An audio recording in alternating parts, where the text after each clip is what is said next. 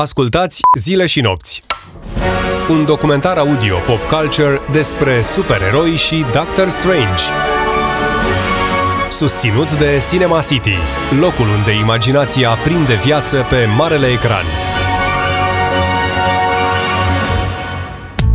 Pentru început, haideți să facem un pic de istorie. Care este treaba cu supereroii? De unde și cum au apărut ei? Apariția supereroilor în Statele Unite în prima parte a secolului 20 plecând de la instrumentarul vizual de maxim impact la nivel de masă, pe care creatorii îl aveau la dispoziție, comicsuri, televiziune sau cinema, s-a consumat în contextul în care eroii adevărați luptau pe front în cele două războaie mondiale, iar cei rămași acasă, în special cei aparținând middle și lower clasului, indiferent de vârstă, sex, credință sau rasă, sufereau și se sacrificau pentru ei, îndurând deprimați o gravă criză economică ce părea fără de sfârșit. Pentru aceștia, paliativul de natură escapistă a reprezentat-o tocmai invazia supereroilor. Superman, Flash, Batman, Green Lantern, Daredevil, Captain America sau Spider-Man. Nevoia de eroi sau de supereroi este bazată aproape exclusiv pe existența unui conflict major și de dimensiunea acestuia când frica și anxietatea încep să ne bântuie. Anvergura amenințării, dacă se menține în parametrii gestionabili, vor determina din partea celui amenințat o contrareacție directă, variabilă ca forță. O poate gestiona singur sau cu ajutorul comunității din care face parte, prin intervenția instituțiilor publice abilitate sau prin mijloacele neconvenționale, eludând regulile impuse de majoritate. Însă dacă devine conștient că niciuna dintre aceste alternative nu este fezabilă și, în plus, fiecare membru al grupului este preocupat în mod independent de propria supraviețuire, atunci se instalează frica erodarea încrederii în sine a individului din secolul 21 prin cumulul de incertitudini și frici lipsite de linii clare de demarcație psihologice și de frontiere geopolitice, reprezintă cauza principală a nevoii de supereroi a consumatorului.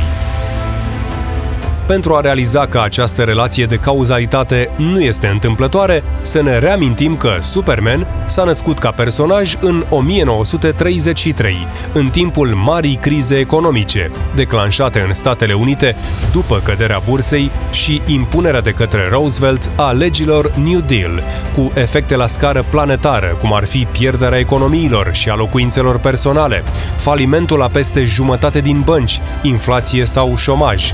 Continua continuată imediat cu al doilea război mondial, conflict armat global, sabotaje din interior, decizii politice îndoielnice sau pandemii devastatoare. Făcând o comparație cu perioada post-2000, putem presupune că motivele pentru care din nou lumea a simțit nevoia ca Superman să renască brusc în pop culture nu sunt radical diferite, sau că Avengers, creați de Marvel la începutul anilor 60, au revenit ca reflecție a unei societăți americane de Revengers, pentru care post-9-11 răzbunarea devenise un obiectiv național. Odată cu intrarea în noul mileniu, întreaga umanitate avea nevoie în masă de psihanaliză, iar experții din pop culture, fie ei creatori, artiști sau oameni de afaceri, au reușit să îi ofere o sumă consistentă de tehnici de terapie la îndemâna oricărei individualități sau comunități, indiferent de vârstă, statut social, aspirații personale, nivel de cultură, localizare geografică sau apartenență. Supereroii au devenit o componentă modelabilă în spiritul corectitudinii politice, frecvent întâlnită în acest instrumentar. În noul mileniu, o umanitate sub presiune datorită bombardamentului informațional, explozivei evoluții tehnologice, escaladării conflictelor sângeroase și a unei serii continue de schimbări de mediu impredictibile, pentru a-și alege în mare măsură refugiul din cotidian într-un multivers dominat de supereroi oferiți de variile forme de expresie vizuale ale pop culture, film, televiziune online, literatură, comicsuri, jocuri video, arte vizuale, modă sau parcuri tematice.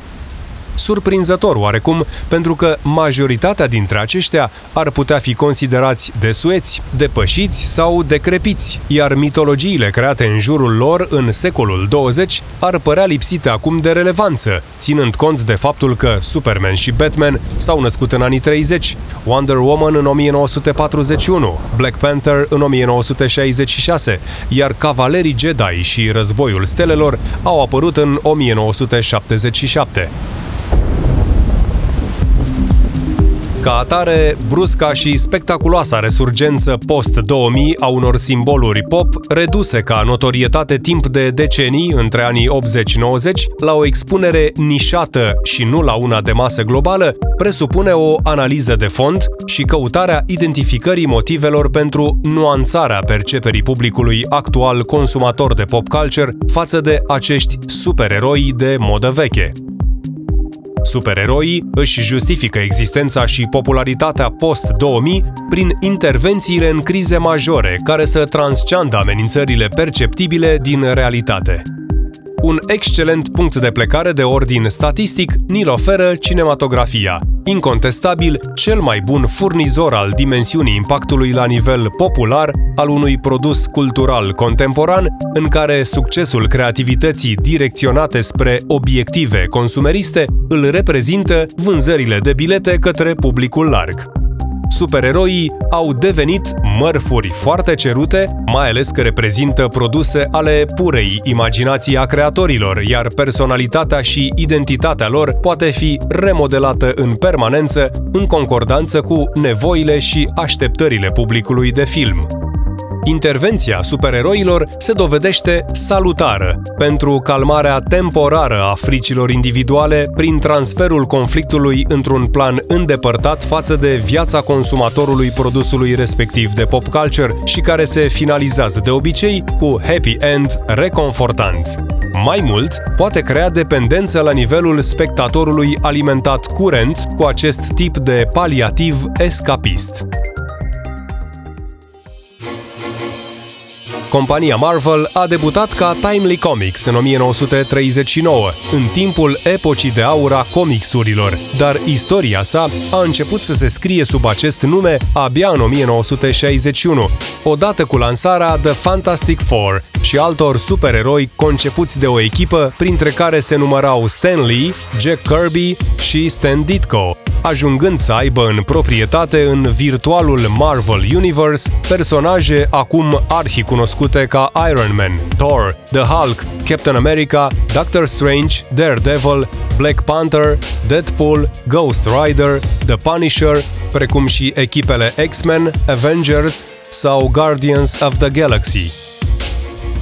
Marvel a intrat în forță în industria filmului în primul deceniu al secolului 21, cu X-Men-ul lui Brian Singer și Spider-Man-ul lui Sam Raimi, ambele transformate ulterior în trilogii între 2000 și 2007 de către 20th Century Fox, respectiv Columbia Pictures, însă managementul companiei era conștient că se aventurează pe un teren încă insuficient cunoscut pentru exploatarea căruia nu posedă know-how-ul adecvat, așa că și-a menținut în cazarmă supereroii din Liga Grea, componenții Avengers, și a aruncat pentru testare în luptă cu publicul în același interval de timp câțiva câțiva supereroi din sectorul de individualiști răzbunători, Daredevil, The Punisher, Blade, Ghost Rider sau Electra, cu excepția lui Blade, Wesley Snipes, care a închis în 2004 o trilogie remarcabilă datorită contribuției lui Guillermo del Toro și David S. Goyer,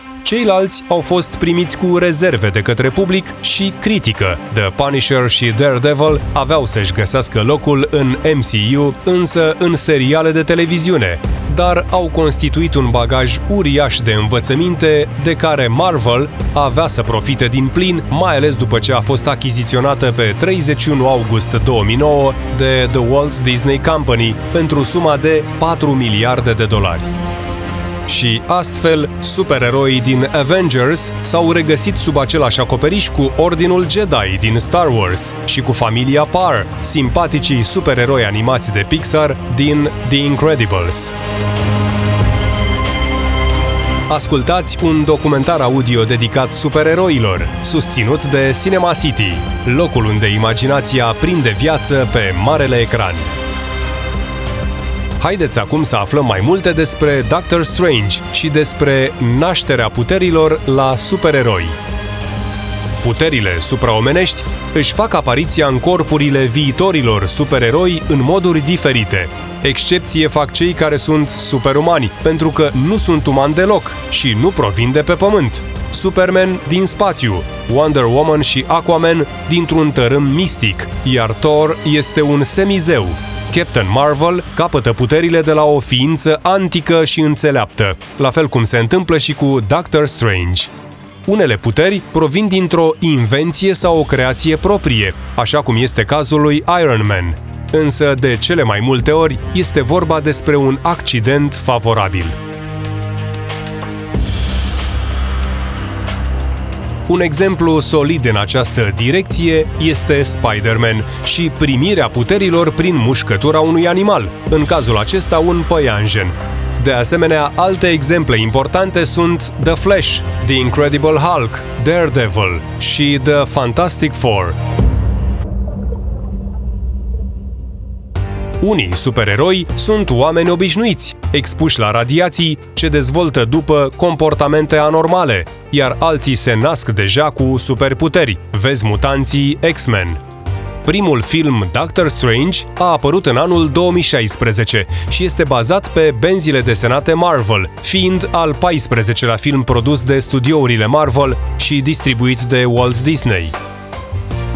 Filmul a fost regizat de Scott Derrickson, iar actorul supererou este Benedict Cumberbatch, nominalizat la premiile Oscar pentru cel mai bun actor în rol principal în filmul The Imitation Game din 2014.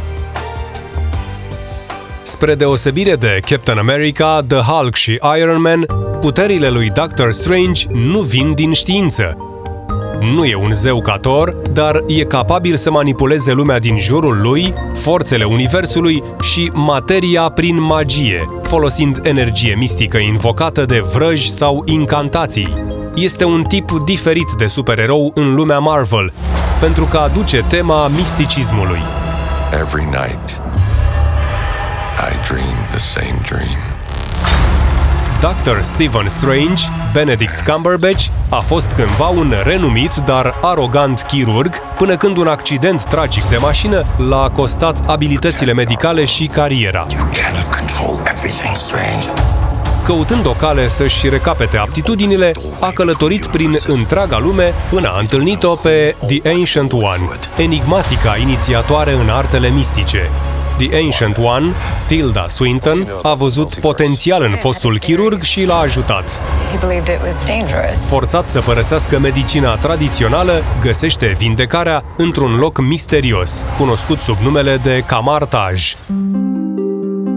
A învățat că acest loc nu este numai un centru pentru vindecare, ci și linia care desparte forțele nevăzute și întunecate ce vor să distrugă realitatea.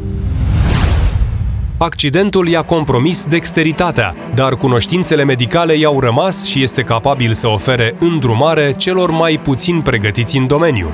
Pe lângă aceste cunoștințe, Doctor Strange devine expert și în ocultism, cunoscând învățăturile magice și devine conștient de entitățile extradimensionale. Firea impulsivă pare să-l ajute în luptă, aruncându-se în situații limită fără să ezite, în această manieră funcționează cel mai bine și își folosește abilitățile strategice la capacitate maximă. Puterile îi sunt amplificate de numeroase artefacte magice pe care le deține în timpul misiunii sale. Cele mai importante sunt ochiul lui, Agamotto, care are puterea de a controla fluxul temporal și mantaua levitației, capabilă să se miște de una singură, Doctor Strange este pus în situații de a alege între a se întoarce la viața lui și la faima câștigată de-a lungul timpului sau să lase totul în urmă și să lupte împotriva forțelor răului. Prima parte a francizei Doctor Strange părea un trip psihedelic, cu supereroi pe ciuperci, care pare că migrează dintr-un film într-altul, când în lumea din Inception, în care zgârie norii se fac origami pe ecranul IMAX și te hipnotizează ca un caleidoscop 3D, când în lumea magică a lui Harry Potter, unde cu ajutorul unei baghete și a câtorva cuvinte care rimează, sunt sfidate legile fizicii sau se deschid porți către alte lumi. După succesul neașteptat al filmului din 2016, când nu mulți știau de existența personajului creat de Stan Lee în 63, Iată că, în 2022, avem parte de o continuare, cu o oarecare întârziere cauzată și de pandemia de COVID-19 cea de-a doua parte din povestea supereroului Marvel, intitulată Doctor Strange in the Multiverse of Madness, își propune să te trimită acasă cu un și mai mare mind blow și un imens wow în pupile. De această dată nu va fi vorba doar de efecte speciale care vor ilustra ciudatul univers în care există Doctor Strange, al magiei și al superputerilor, ci mai ales de o poveste presărată cu elemente de fizică cuantică în care universuri paralele se întrepătrund, iar diferite versiuni ale eroilor ajung să se înfrunte spectatorul va fi lăsat cu misiunea imposibilă de a dezlega în minte ghemul încurcat al poveștii și de a găsi ieșirea dintr-un fel de casă a oglinzilor. În această parte vor reveni personajele interpretate de Rachel McAdams, Dr. Christine Palmer, Benedict Wong și Chiwetel Ejiofor, Mordo, Elizabeth Olsen va apărea ca Wanda Maximoff, Scarlet Witch, iar Chotil Gomez își va face debutul în rolul unui nou supererou, America Chavez.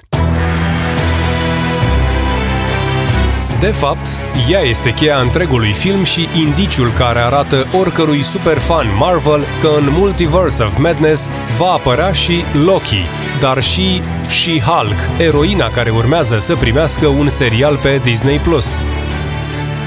Dar cine e America Chavez? Povestea ei din benzile desenate este una ieșită din comun chiar și pentru universul Marvel.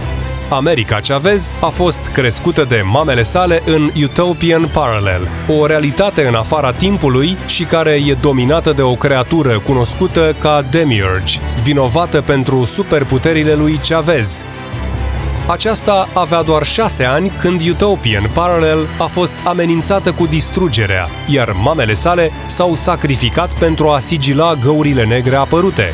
În acest proces, particulele lor au fost răspândite prin tot multiversul, dorind să arate că și ea este un supererou și știind că acum Utopia nu mai avea nevoie de salvare, Chavez a fugit de acasă și a devenit o ființă transdimensională. Călătorind prin diferite realități și universuri, ea ajunge să înfrunte mai multe versiuni ale lui Loki, dar și să facă echipă cu She-Hulk. Superputerile personajului America Chavez includ forță și rezistență ieșite din comun, dar și abilitatea de a zbura, cu adevărat specială este puterea ei de a deschide portaluri spre diferite lumi și realități din multivers. În unele dintre benzile desenate, ea este prezentată ca având posibilitatea de a călători cu viteza luminii. Mai mult, atunci când este pusă sub presiune, este capabilă să elibereze un fascicul de energie atât de puternic că o poate răni chiar și pe Captain Marvel. Ca adult, America Chavez apare făcând parte din S.H.I.E.L.D., iar într-o altă versiune, ea preia rolul de Captain America. Un fun fact e că America Chavez trebuia să apară în Spider-Man No Way Home, care, dacă n-ar fi fost amânările din cauza pandemiei, ar fi trebuit să aibă premiera după Doctor Strange in the Multiverse of Madness. Un alt personaj cheie și mult mai important în această parte este Wanda, Scarlet Witch. În Multiverse of Madness, Wanda are un rol cel puțin la fel de important ca Stephen Strange. Deja știm din serialul WandaVision că abilitatea ei de a controla ceea ce se numește Chaos Magic poate rezulta în generarea unei realități alternative, în care ea a dat naștere chiar și celor doi gemeni, Tommy și Billy. Mai e de spus că Doctor Strange Multiversul Nebuniei a fost filmat în totalitate cu camere certificate Panavision DXL2 IMAX sau cu alte cuvinte, filmul a fost făcut pentru a fi experimentat în IMAX. Ce înseamnă asta? Cei care vor vedea filmul în acest format special IMAX vor vedea cu 26% mai multă imagine. Sună interesant, nu? Dacă nu știai, IMAX este experiența cinematografică dincolo de limitele imaginației. Ecranul imens te transpune într-o altă galaxie, iar sunetul care zguduie pământul o să te facă să-ți bată inima mai repede încât vei trăi o experiență cinematografică de neuitat. În România, sălile IMAX sunt prezente în București la Cinema City AFI Cotroceni și în Timișoara la Cinema City Timișoara Shopping City. Ați ascultat un documentar audio dedicat universului Marvel și Doctor Strange, pe texte de Ioan Big și Gruia Dragomir.